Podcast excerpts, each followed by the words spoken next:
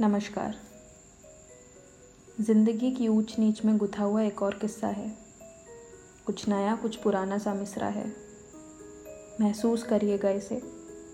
आपके जीवन का भी एक ही हिस्सा है। मुझे पहला प्यार हर दूसरे दिन हो जाया करता है। किसी की मुस्कान को देख मेरा दिल उसी पे आ जाया करता है। उससे बात कर मेरा दिन सा बन जाया करता है। रात थोड़ी कम अकेली लगती है और सपने कुछ ज़्यादा ही करीब लगने लगते हैं। मैं यूँ ही खुश हो जाती हूँ और बेवजह नाचती फिरती हूँ। कुछ नया लिखने का जी करता है तो कभी सवरने का मन करता है।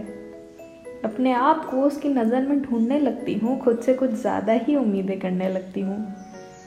उसकी आँखों में मुझे सच्चाई लगती है और उसकी आवाज़ से मेरी रात बनने लगती है।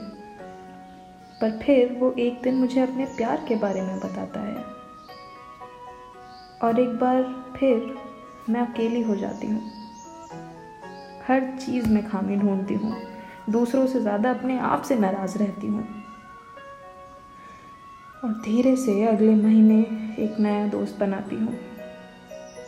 और एक बार फिर अपने आप को पहले प्यार में पाती हूँ।